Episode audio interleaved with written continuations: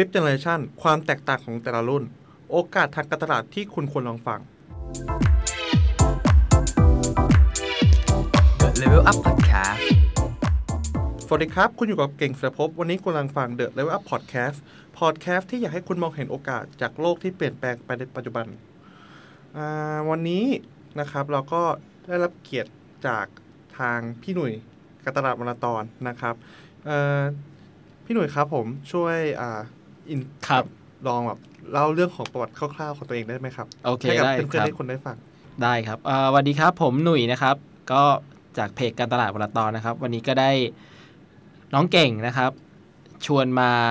อัดพอดแคสต์เป็นครั้งแรกกัน มาแชร์มุมมองในการตลาดกันว่าเออการตลาดนี้เป็นยังไงนะครับ โอเคครับ เห็นถ้าเกิดถ้าเกิดเราได้ติดตามเพจการตลาดวาตอนนะครับ ก็คือจะเป็นเพจที่เล่าเรื่องการตลาดให้อย่างเข้าใจง่าย ก็จะมี เหมือนโพสต์หนึ่งที่ผมค่อนข้างสนใจนะครับ เป็นโพสต์ที่พูดถึงเจเนอเรชันต่างๆนะครับผมที่ครับแบ่งออกมาทั้งหมด 5 รุ่นนะครับ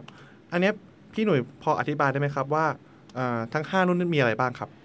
ก็โดย 5 generation นะครับ ต้องบอกว่ารายงานเนี้ยฉบับเต็มอะมันมาจาก TCDC นะครับ แต่พอแบ่งออกมาเป็น 5 generation นะครับ มันก็จะมีตั้งแต่เออหนึ่ง baby boomer นะครับสองถัดมาก็จะเป็น Gen X นะครับ สามก็จะเป็น millennial นะครับน่าจะเป็นพวกเราๆที่กำลังฟังกันอยู่ส่วนใหญ่ 4 ก็จะเป็น Gen Z นะครับก็จะเป็นเด็กรุ่นใหม่ในวันนี้นะครับส่วน 5 ก็จะเป็น Alpha Alpha ก็จะเป็นน่าจะเป็นพวกน้องๆหลานๆพวกเรานะครับโอเคครับ คราวเนี้ยครับพอพี่หน่วยพอเล่าได้ไหมครับว่า แต่ละเจนเนี่ยครับมันมีความอ่าความเฉพาะตัวอย่างไรครับ ก็เริ่มถ้าเริ่มจากเบบี้บูมเมอร์นะครับ โดยอายุนะครับที่เขาตั้งเอาไว้ในรายงานนี้อยู่ที่ประมาณ 55-73 เอาง่ายๆ ก็น่าจะเป็นเจนรุ่นพ่อแม่พวกเราขึ้นไปแล้วนะครับ คือคนในเจนเนี้ยอันนี้เจาะทีละเจนไปเลยใช่ครับนะครับเจาะทีละเจนนะครับครับ คนในเจนเนี้ยข้อดีในวันนี้คือเขาค่อนข้างอยู่ในวัยเกษียณที่ มีเงินแล้วก็มีเวลาแต่จะขาดก็แค่เรื่องของสุขภาพร่างกายนะครับ สิ่งที่มันเปลี่ยนไปในวันนี้คนที่เป็น baby boomer คือเขาไม่ค่อยอยากให้ใครมองว่าตัวเองแก่นะครับ จะเห็นว่าพ่อแม่บางคนเนี้ยเขาก็ชอบไปเดินช้อปปิ้งห้างมากกว่า พ่อแม่คนรุ่นก่อนอีกทีหนึ่งเขาชอบที่จะเข้าร้าน แบรนด์อย่าง n i กี้หรือ Adidas ซื้อรองเท้าใหม่ๆ รองเท้าวิ่งใหม่ๆ ที่เป็นแฟชั่นใหม่ๆช้อปปิ้งอยู่ตลอดเวลานะครับคนรุ่นนี้เพราะว่าเขามีเงินอยู่พอสมควรเหมือนกันนะครับคนรุ่นนี้เป็นยังไงต่อนะครับเขาชอบที่จะออกไปท่องเที่ยวนะครับเขาจะพยายามหาดีลที่ดีที่สุด แล้วเขาก็จะมองหาธุรกิจที่จะมาช่วยในการวางแผนทางการเงิน วางแผนทางการเงินหลังเกษียณให้เขาอีกทีหนึ่งเพราะวันนี้เขารู้แล้วว่าเงินเขามีจำกัด ฉะนั้นเขาจะคิดต่อว่าใครจะช่วยเมเนจเงินเขาจนเขาสามารถใช้ชีวิตอย่างสะดวกสบายที่เขาต้องการไปจนวันสุดท้ายนะครับ ก็โดยรวมจะเห็นว่าธุรกิจในวันนี้ต้องปรับตัวตามคนกลุ่มนี้ค่อนข้างเยอะ เพราะหนึ่งที่เรารู้กันคนกลุ่มนี้มีเงินมีเวลาใครที่จะเข้าใจคนกลุ่มนี้ Baby Boom er ดีที่สุดก็จะได้เงินในกระเป๋าเข้าไปมากที่สุดครับ แสดงว่าจริง ๆ แล้ว โอกาสที่เราจะทำการตลาดกับทาง Baby Boomer ครับ พี่หนุ่ยมองว่ายังไงบ้างครับ ก็อย่างเช่นนะครับ ถ้าเป็นรถยนต์อย่างเงี้ยนะครับผม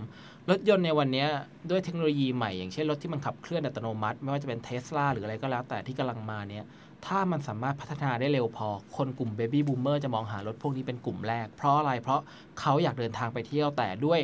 สายตา ไขข้อร่างกายหรืออะไรก็แล้วแต่เขาไม่อำนวยความสะดวกที่จะทำให้ขับรถนานๆได้เหมือนเมื่อก่อน ฉะนั้นรถสิ่งนี้ถ้าเข้ามาเขาจะสามารถเลือกจุดหมายปลายทางแล้วก็แค่นั่งอยู่บนรถ แล้วก็เดินเที่ยวไประหว่างทาง ฉะนั้นสิ่งที่ทำให้ชีวิตเขาง่ายขึ้นก็จะได้เงินเขาไปนะครับ หรืออย่างพวกการออกแบบแพ c เกจจิ้งดีไซน์พวกนี้ถ้า target ของใครเนี่ยเป็น Baby Boomer หรือคนรุ่นพ่อแม่อย่างเงี้ยก็ต้องปรับการออกแบบและให้ตัวขนาดฟอนต์เนี่ยดูใหญ่ขึ้น มันเป็นเรื่องเล็ก ๆ ใน detail แต่เขาจะเลือกรู้สึกว่าเออแบรนด์พวกนี้เป็นแบรนด์ที่ใส่ใจกับ ความเป็นอยู่ของเขานะครับ หรือแม้กระทั่งพวกเฟอร์นิเจอร์ก็ตามนะครับ อย่างธุรกิจอสังหาในวันนี้ก็จะเริ่มมีแนวโน้มที่ว่าให้ Baby Boomer เอาบ้านกลับมาขายต่อแบงก์แต่โดยที่เจ้าของบ้านยังอยู่ในบ้านอยู่จนกระทั่งวันสุดท้าย แล้วแบงก์จะค่อยๆ ผ่อนเงินคืนให้เหมือนเราเอาบ้านเข้าไปให้แบงก์ซื้อแล้วแบงก์ผ่อนเงินให้เรา เงินก้อนนั้นจะเป็นเงินก้อนเกษียณอีกก้อนหนึ่งนะครับ ซึ่ง ถ้าเกิดเราเสียชีวิตก่อนที่เราจะได้เงินหมดนะครับ เราก็สามารถเลือกได้ว่าเงินที่เหลือหลังจากนั้นเนี่ยเราจะต้องการเอาไปให้เขาเอาไปให้ใครต่อได้อีกทีหนึ่งฉะนั้นหลายธุรกิจต้องปรับตัวเข้าหา Baby Boomer ค่อนข้างเยอะนะครับผมนั้นถ้าอย่างพวกธุรกิจอย่างผมไม่แน่ใจ food delivery เนี่ยครับพี่หนุ่ยมองว่ามันเป็นโอกาสสำหรับ Baby Boomer ไหมถ้าเกิดเทียบกับพวกวัยรุ่นในปัจจุบัน อืมจริงๆ food delivery ตัวเนี้ยมีโอกาสมากนะครับหนึ่งสังเกตง่าย ๆ วันนี้พ่อแม่พวกเราส่วนใหญ่ติดโทรศัพท์ยิ่งกว่าเรา เช้าส่งสติกเกอร์ สวัสดีวันจันทร์สายวันอังคารก็แล้วแต่ เขาจะคิดถึงร้านเก่าๆที่เขาเคยกินในอดีต ถ้าวันนี้เขาอาจจะไม่ได้อยู่ใกล้ร้านเดิม เขาสามารถสั่งผ่าน food delivery ได้ เพียงแต่ food delivery ก็ต้องรู้จักปรับตัวเข้าหาเขา เช่น อาจจะต้องเลือก customize เรื่องของ user interface ว่าถ้าเป็นกลุ่ม Baby Boomer เข้ามา login แอปเขาเนี่ย ตัวฟอนต์ต้องใหญ่ขึ้นไหมไอคอนต้องใหญ่ขึ้นไหมเพื่อให้ตอบกับ behavior ของเขาสายตาของเขาสุขภาพร่างกายของเขาอือฮึครับอ๋อแสดงว่าการคำนึงถึงคัส t o เมอร์ในเรื่องของของฝั่งนี้ค่อนข้างที่จะเขาให้ความสนใจบ้างประมาณหนึ่งใช่ครับ เพราะเขาพร้อมที่จะจ่ายใครอะแอปไหนที่พร้อมจะเข้าใจเขามากที่สุด ฉะนั้นแอปนั้นจะได้ใจเขาไป พร้อม pay ถูกต้องครับ โอเคครับ ต่อไปครับ generation ที่สองครับเจเนอเรชัน X ครับ คือ Gen X ในวันนี้ครับ ก็จะเป็นคนรุ่นประมาณสักเอ่อ40ถึง50นะครับหรือ 30ปลายๆนะครับ อันเนี้ยต้องบอกก่อนว่าแล้วแต่สถาบันในการจัดอีก แต่ช่วงอายุอยู่ประมาณสัก 30ปลายปลายๆถึง4ถึง50 นะครับ โดยหลักๆเจนเนี้ยก็จะเป็นเจนรุ่นเอิ่มค่อนข้างเป็นพ่อแม่ พ่อแม่ที่ยังไม่ได้แก่มาก มีลูกที่ยังไม่แก่มาก มีลูกเป็นวัยรุ่นในวันนี้นะครับ คนเจนนี้เป็นคนเจนที่เรียกว่าเป็น middle gen หรืออยู่ตรงกลางระหว่างเจน baby boomer กับเจน เจน C อีกทีหนึ่งนะครับ ฉะนั้นคนกลุ่มนี้จะต้องเขาจะต้องคิดอะไรก็แล้วแต่คิดเผื่อทุกคนในบ้าน คิดเผื่อทุกคนในครอบครัว เวลาไปเที่ยวทีจะไปเที่ยวเป็นแฟมิลี่ใหญ่นะครับจะเห็นว่าเขาต้องคิดแล้วว่าโอเค ที่พักนี้ตอบลูกเขาไหมและตอบพ่อแม่เขาไหมตัวเขาจะเป็นเรื่องรองที่เขาจะคิดถึงนะครับ ส่วนรองลงมาเนี่ยอีกสิ่งหนึ่งที่น่าสนใจคือคนเจนเนี้ยเติบโตมากับช่วงที่ยังต้องขวนขวายทำอะไรหลายอย่างด้วยตัวเอง ฉะนั้นเขาจะชอบประเภทในการคลิป DIY ต่างๆ จะถูกจริตพวกเขามากเขาจะสามารถทำเองที่บ้านได้ง่ายขึ้น ไม่ต้องไปหาซื้อหนังสือแบบเมื่อก่อน อาจจะเปิด YouTube ในการทำต่างๆเองนะครับ คนกลุ่มนี้ชอบอะไรอีกนะครับเขาชอบกินข้าวนอกบ้าน แน่นอน คนกลุ่มนี้จากตัวเลขแล้วว่ากินข้าวนอกบ้านประมาณเดือนละ 8 ครั้งนะครับฉะนั้นเนี่ยการเลือกแต่ละครั้งก็คือการเลือกพาครอบครัวไปกินข้าว เพราะว่าการกินข้าวนอกบ้านทำให้เขารู้สึกได้ผ่อนคลายมากขึ้น เขาไม่ต้องมาทำอาหารเองนะครับผม หรือนะครับเขาเป็นคนที่แน่นอนเขาต้องดูแลหลายเจน ฉะนั้นเนี่ย วันนี้เวลาว่างเขามีน้อย ฉะนั้นใครที่สามารถทำให้เขามีเวลาว่างที่มีประสิทธิภาพที่สุด ให้เขามีเวลาส่วนตัวได้ดีที่สุดนะครับ จะเป็นเจนที่ได้ใจเขาไปค่อนข้างสูงครับ สุดท้ายคือที่น่าสนใจอย่างหนึ่งคือ เจนนี้มีความเป็นเรียกว่าคิดถึงอดีตนะครับนอสโซเกียนะครับ ฉะนั้นจะเห็นว่าสิ่งที่เขาเคยชอบสมัยวัยรุ่นในวันนี้จะกลับมาเป็นสิ่งที่ฮิตอีกครั้ง ถ้าเราดูง่ายๆอย่าง เช่นพวกบัตรคอนเสิร์ตในคอนเสิร์ตในศิลปินยุค 80 90 ก็แล้วแต่ วันเนี้ยเวลาคอนเสิร์ตพวกนี้กลับมาเล่นอีกทีหนึงเห็นว่าบัตรขายหมดเร็วมากครับ นี่คือสิ่งที่เกิดขึ้นกับ Gen X ในวันนี้ อันนี้ผมถามพี่หนุ่ยแบบตรงๆเลยนะ พี่หนุ่ยคิดว่าคนเจนเนี้ยเป็นคนเครียดไหมจริง ๆ ผมว่าเจนนี้เครียดนะเขาอยู่ในช่วงระหว่างเปลี่ยนผ่านระหว่างโลกเก่ากับโลกใหม่ วันนี้เขาต้องปรับตัวเยอะ ปรับตัวเยอะไม่เท่าไหร่เขายังมีสิ่งหลายอย่างต้องรับผิดชอบ เขายังอยู่ระหว่างเอิ่มค่านิยมทางสังคมแบบเดิมที่ให้ค่าสำคัญกับเช่นเรื่องของ การมีบ้านที่สวยการมีบ้านที่ดี social status ต่างๆ คนกลุ่มนี้ต้องแบกหลายอย่างพร้อมกับเรียนรู้สิ่งใหม่ๆ ไปพร้อมกัน ผมว่าฉะนั้นเขาเครียดถึงเครียดมากครับ โอเคครับ จริงๆแบบเหมือน Gen เนี้ยก็น่าจะต้องผ่านต้องเจออะไรมาเยอะเหมือนกันนะ ใช่ครับเก่ง โอเคครับ ต่อไปเป็น Gen Gen ที่สามเป็น Gen Y ครับนะครับเจน Y นี่คือยังไงครับเจนจริงๆเจน Y คือคือก็คือ Gen Gen ของผมรวมถึงพี่หนุ่ยด้วย ถูกครับ ครับผมลองปกติ Gen เราเป็นคนยังไงฮะครับ โดยโดย insight ของ Gen Y หรือที่เราเรียกกันว่า Millennial นะครับ หลักๆก็คือประมาณเอ่อ20กลางๆ ถึง 30 กลางค่อนปลายนะครับ หลักๆ คนกลุ่มนี้ที่เขานิยามให้ก็คือมีความเป็นพวกค่อนข้าง independentมีความแบบสุขนิยมเขาเน้นอะไรที่เน้นเพื่อตัวเองเป็นหลักนะครับ แต่ไม่ใช่คนเห็นแก่ตัวนะ แต่เขารู้สึกว่าเขาสามารถมีความสุขด้วยตัวเองได้นะครับ ผมฉะนั้น Gen นี้ค่อนข้าง ไม่เหมือน Gen อื่นๆนะครับอยู่ในช่วงระหว่าง gap เหมือนกันเขาค่อนข้างเรียนรู้เรียกว่าพอโตมากับกับความเป็นเทคโนโลยีดิจิตอลแล้วก็อินเทอร์เน็ตประมาณหนึ่งนะครับคนกลุ่มนี้ที่น่าสนใจคือเขามีบ้านเร็วกว่าคนรุ่นก่อน พ่อแม่เรานะครับมีบ้านเร็วแต่ในที่นี้คือเขามีบ้านที่เล็กลงนั่นหมายความว่าจะเห็นว่าคอนโดในวันนี้จะขายคนกลุ่มนี้ได้ค่อนข้างเร็ว ถ้าเป็นคอนโดที่ราคาแบบไม่ได้แพงมาก แล้วเราจะเห็นก็ว่าการออกแบบคอนโดของสมัยนี้พอห้องเล็กเสร็จเขาจะไปเพิ่มเรื่องของ โคจุดจุดจุดสเปซต่อไป ไม่ว่าจะเป็น co-working space co-living space co-cooking space co อะไร space ก็แล้วแต่ เพราะคนกลุ่มนี้รู้สึกรู้สึกรู้สึก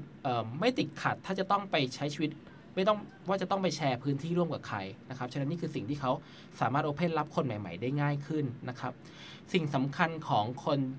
มิลเลนเนียลก็คือคนกลุ่มนี้ยอมเพยยอมเปเพื่อ experience เขาต้องการจ่ายเงินเพื่อจะซื้อประสบการณ์ใหม่ ๆ ให้ตัวเอง เขาจะค่อนข้างแตกต่างจากคนรุ่นเจนก่อนๆประมาณหนึ่งจน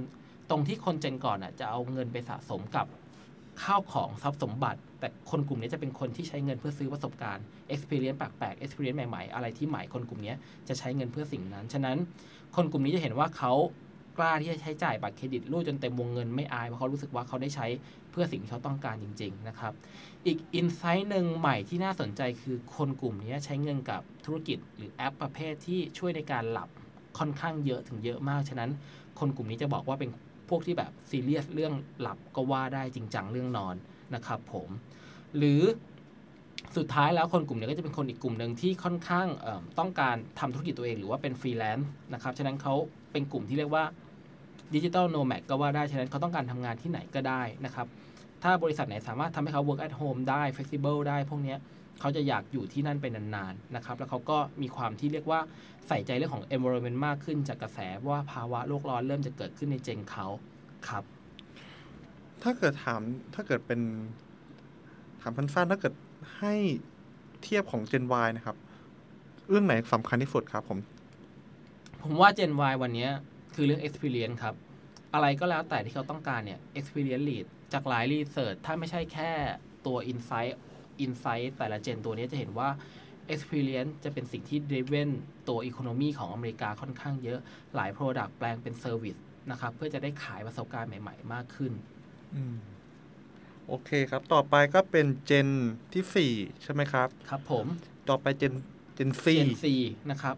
Gen C ในวันนี้คิดถึงภาพง่ายๆว่าเป็นเด็กรุ่นใหม่จริง ๆ นะครับ เป็นเด็กมัธยม เด็กมหาลัยคนที่เพิ่งเริ่มทำงานจริง ๆ นะครับ สิ่งที่น่าสนใจของคน Gen C คือเขาเป็นพวก genderless เขาโตมากับความแตกต่างทางเพศค่อนข้างสูง ถ้าเปรียบเทียบง่ายๆ ละครยุคเก่า เราจะเห็นว่าเพศที่ 3 เพศทางเลือกจะถูกล้อเลียนผ่านละครค่อนข้างเยอะดูเป็นตัวตลก แต่เพศทางเลือกในวันนี้ในการแสดงออกคือคนที่มีความเท่าเทียมกันในสังคม ไม่มีใครมาล้อว่า เฮ้ย มีเพื่อนเป็นกระเทย ถ้าเป็นรุ่นคนรุ่นก่อนจะมีการล้อเลียนกัน จะไม่กล้าแสดงออกแต่คนรุ่นนี้กล้าแสดงออกโอเค ฉันเป็นแบบนี้แล้วยังไง ทุกคนก็ไม่มีใครมองว่าเขาแปลกกว่าคนอื่นนะครับ คนกลุ่มนี้น่าสนใจคือเขาสามารถ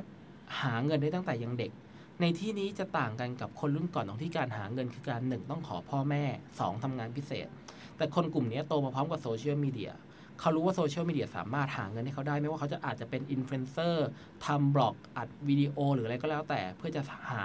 เงินหรือแบรนด์มาสปอนเซอร์เขานะครับ ฉะนั้นคนกลุ่มนี้ก็จะเป็นอีกกลุ่มหนึ่งที่แบรนด์ในวันนี้ห้ามพลาดที่จะจับคนกลุ่มนี้ เพราะเขาจะโตไปกับแบรนด์ที่พร้อมเข้าใจเขาก่อนนะครับ สิ่งสำคัญคือเขาเรียนรู้ เขาเป็นคน gen ที่รักที่จะเรียนรู้ตลอดเวลา เพราะเขารู้ว่าเขาสามารถเข้าถึงข้อมูลใหม่ๆ knowledge ใหม่ ๆ ได้ สมัยก่อนคนรุ่นผมอาจจะต้องถามพ่อแม่ ถามครู ถ้าอยากจะรู้เรื่องอะไรสักอย่าง แต่เด็กรุ่นนี้โตมาพร้อมกับอินเทอร์เน็ต เริ่มโตมาพร้อมกับสมาร์ทโฟนแล้วนะครับ ฉะนั้นเขาสามารถอยากรู้อะไร เขาเสิร์ช Google ก่อนแล้วค่อยไปคุยกับพ่อแม่ทีหลัง นี่คือสิ่งที่เกิดขึ้นนะครับผม ฉะนั้นแต่อีกสิ่งหนึ่งที่น่าสนใจคือคนเจนนี้นะครับในสิ่งที่มันเปลี่ยนไปในอินไซต์คือเขาใส่ใจเรื่อง ผิวพรรณความงามเร็วขึ้นนะครับใส่ใจเรื่องเครื่องสำอางมากขึ้น หรือเครื่องดูแลบำรุงผิวมากขึ้น ส่วนหนึ่งเนี่ยผมว่าเป็นเพราะพอเขาอยู่ในยุคโซเชียลมีเดียขึ้นมา เขาจะเห็นภาพของหลาย ๆ คนที่เปรียบเทียบกันเร็วกว่าคนรุ่นก่อน คนรุ่นก่อนสังคมเขาค่อนข้างไม่ได้หลากหลายเหมือนคนวันนี้ แต่พอคนเจนซีพวกเนี้ยเห็นสังคมที่หลากหลายกว่า เห็นคนที่ดูดีกว่าธรรมชาติของคนเราอยากจะรู้สึกไม่ได้ด้อยกว่ากัน ฉะนั้นเขาเลยรู้สึกว่าเขาต้องรีบดูแลตัวเองตั้งแต่ยังเด็กนะครับทำให้เกิดพวก ธุรกิจหรืออุตสาหกรรมที่เป็นครีมดูแลหรือครีมบำรุงผิวสำหรับคนเจนนี้เกิดขึ้นใหม่ค่อนข้างเยอะนะครับ สุดท้ายคนเจนนี้จะเป็น population ที่ใหญ่ที่สุดในโลกนะครับ เพราะคนเจนนี้มีมีมีเขาเรียกว่าอะไรมีมีมีปริมาณค่อนข้างเยอะมีจำนวนเยอะนะครับผม ฉะนั้นอีกไม่นานเขาจะกลายเป็นคนที่โดมิเนตโลกใบนี้นะครับ อืมน่าสนใจนะครับ เพราะว่าจริง ๆ แล้วเหมือน คนเจนนี้นะเหมือนเป็นคนที่เจนที่จะแบบว่า พร้อมที่จะเรียนรู้ด้วยตัวเองถูกต้องไหมครับ ผม แล้วก็เป็นเจนที่เหมือนเหมือนตั้งคำถามเก่ง ใช่ครับ โอเคครับ ต่อไปคือเจนสุดท้ายครับ อายุแรกเกิดถึง 9 ปีครับใช่ไหมครับผมอืมใช่จริงๆเหมือนเหมือนเจนเนี้ยเจนอัลฟาเนี่ยมันเหมือนเหมือนเป็นคำใหม่ปะครับพี่หนุ่ยอัลฟาเป็นคำใหม่ใช่ครับที่เพิ่งเกิดขึ้นจริง ๆ ต้องบอกว่า คำนิยามว่าอัลฟาเนี่ยนะครับ ถ้าผมใช้คำว่าถ้าผมจำไม่ผิด มันมาจากคำที่คนเเด็กรุ่นเนี้ยเด็กเด็กอัลฟาเป็นเด็กที่ lead family ทั้งหมด เพราะพอ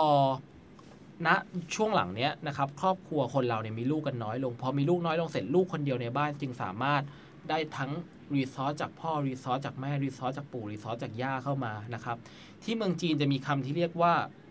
421 นั่นหมายความว่า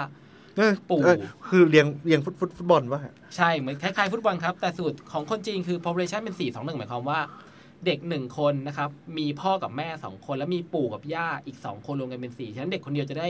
ได้รับการเอาใจใส่ได้รับการดูแลได้รับ เรียกว่าได้รับทุกอย่างจากจากจากคนทั้งครอบครัวผิดกับคนรุ่นก่อนที่มีลูกเยอะมีอะไรก็ต้องแบ่งๆกันระหว่างพี่น้อง เด็กกลุ่มนี้จะได้แทบทุกอย่างที่เขาต้องการนะครับ ฉะนั้นอัลฟาเลยเป็นคนที่ เป็นลีดเดอร์ในการตัดสินใจของคนในบ้านนะครับ จะไปไหนทำอะไรคิดถึงอัลฟาก่อนว่าเด็กลูกเราพร้อมไหมที่พักที่นี่พร้อมสำหรับ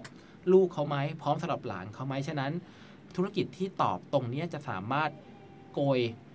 เรียกว่าโกยเงินจากกระเป๋าของเจเนอเรชันอื่นๆ ที่ต้องดูแลเจนอัลฟาขึ้นมานะครับ หรือแม้กระทั่ง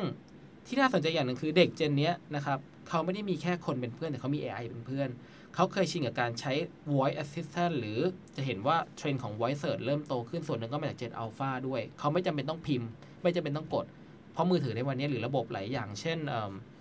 Echo Amazon นะครับ Google Home ก็แล้วแต่ใช้เสียงสั่งการได้แทบจะ 100%หมดแล้วนะครับ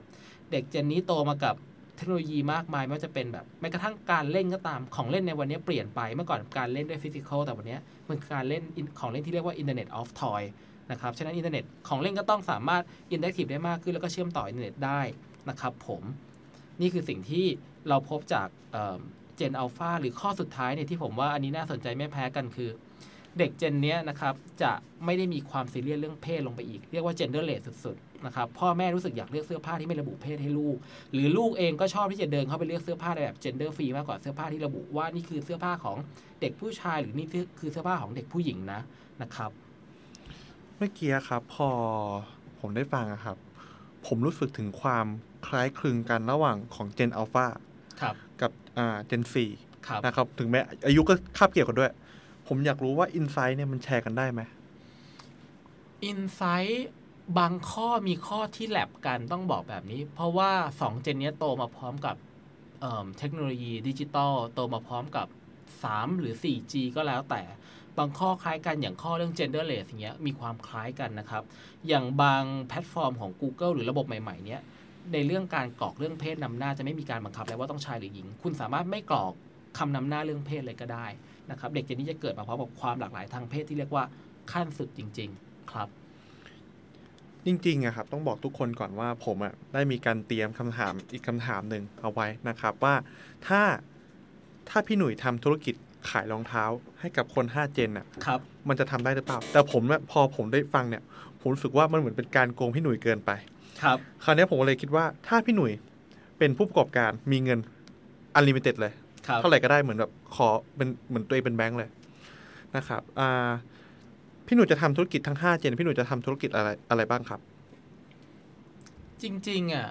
ผมว่าสิ่งที่เป็นธุรกิจครอบคลุมทุกเจเนอเรชันในวันนี้คือมันมีอะครับมันมีอะ experience อ่าฮะนะครับเทรนด์ในการจ่ายเงินเพื่อ experience เนี่ยในระดับโลกเนี่ยโตสูงขึ้นนะครับ experience ในที่เนี้ไม่ได้หมายความถึงแค่งาน event แต่ experience ทั้งหมด ไม่ว่าจะเป็นการออกไปเที่ยวที่ได้ experience มากขึ้นนะครับ baby boomer เองก็ต้องการออกไปท่องโลก นะครับฉะนั้นที่สถานที่ท่องเที่ยวแบบไหนนี่ที่สามารถพาไปที่ปลายทางได้ โดยที่เขาสามารถสามารถที่จะเดินเข้าไปดูได้ตัวนี้เขาก็จะตอบมันเหมือนเขาทำงานทั้งชีวิต เพื่อวันนี้จะได้ใช้เงินนะครับ หรือกระทั่งคนถัดไปเป็น Gen X แน่นอนคน Gen X คิดเผื่อคนทุกคน ถ้าสถานที่ท่องเที่ยวเนี้ยนะครับสามารถทำให้เขาแพ็คทั้งครอบครัวไปได้นะครับรถตู้คันใหญ่พาไปได้ ตอบคนกลุ่มนี้โดยอัตโนมัตินะครับหรือแม้กระทั่ง millennial ก็แล้วแต่เนี่ยถ้ามีโซน space ส่วนตัวให้เขาหรือเป็นที่ท่องเที่ยวอาจจะแยกแยก part ย่อยๆ ที่เป็น part ที่แบบ unique หรือบูติกมากๆเนี่ยให้เขาได้รับเป็นแบบว่า unique experience อย่างเงี้ยก็จะสามารถตอบ millennial ที่ต้องการ experience ที่แตกต่างจากคนอื่นได้นะครับหรือนะครับถ้าเป็น Gen Z คนกลุ่มนี้นะครับเขาค่อนข้างโอเพนอยู่แล้วนะครับว่าจะเจอกับคนอื่นๆนะครับกล้าพบคนแปลกหน้าได้ ฉะนั้นพวกเนี้ยนะครับอาจจะให้เขาได้เจอกับเพื่อนใหม่ ๆ นะครับผม หรือสุดท้ายกระทั่งเด็กอัลฟาก็แล้วแต่ ถ้าที่พักตอบคนกลุ่มนี้แน่นอนมาทั้ง Gen C เอ้ย โทษทีครับ จะมาทั้ง Gen X แล้วก็มาทั้ง Baby Baby Boomer แน่ ๆ ครับ โอเค แสดงว่าวันเนี้ย keyword ที่ทางพี่พี่หนุ่ยอยากฝากให้ทุกคนลองลองกลับไปคิดดูนะครับก็คือว่าวันเนี้ยอ่าทุกคนได้คิดถึง experience หรือยังถูกต้องไหมครับ ครับผม โอเคครับ ก็วันนี้ต้องอาขอบคุณพี่หนุ่ยมากครับว่าเอ่อที่ให้แชร์ประสบการณ์ดีๆนะครับ ผมถ้าเกิดมีโอกาสหน้านะครับผมครับซึ่งมีแน่นอนนะครับ ผมแล้วอยากจะขอคำปรึกษาจากพี่หนุ่ยอีกนะครับแล้วถ้ายังไงอ่าวันนี้ก็เอ่อเวลาหมดแล้วหมดลงแล้วใช่ไหมครับ ก็ฝากทุกคนกดไลค์กดแชร์นะครับผมแล้วก็ฝากติดตามของ The Way Up Podcast ด้วยนะครับผมขอบคุณครับ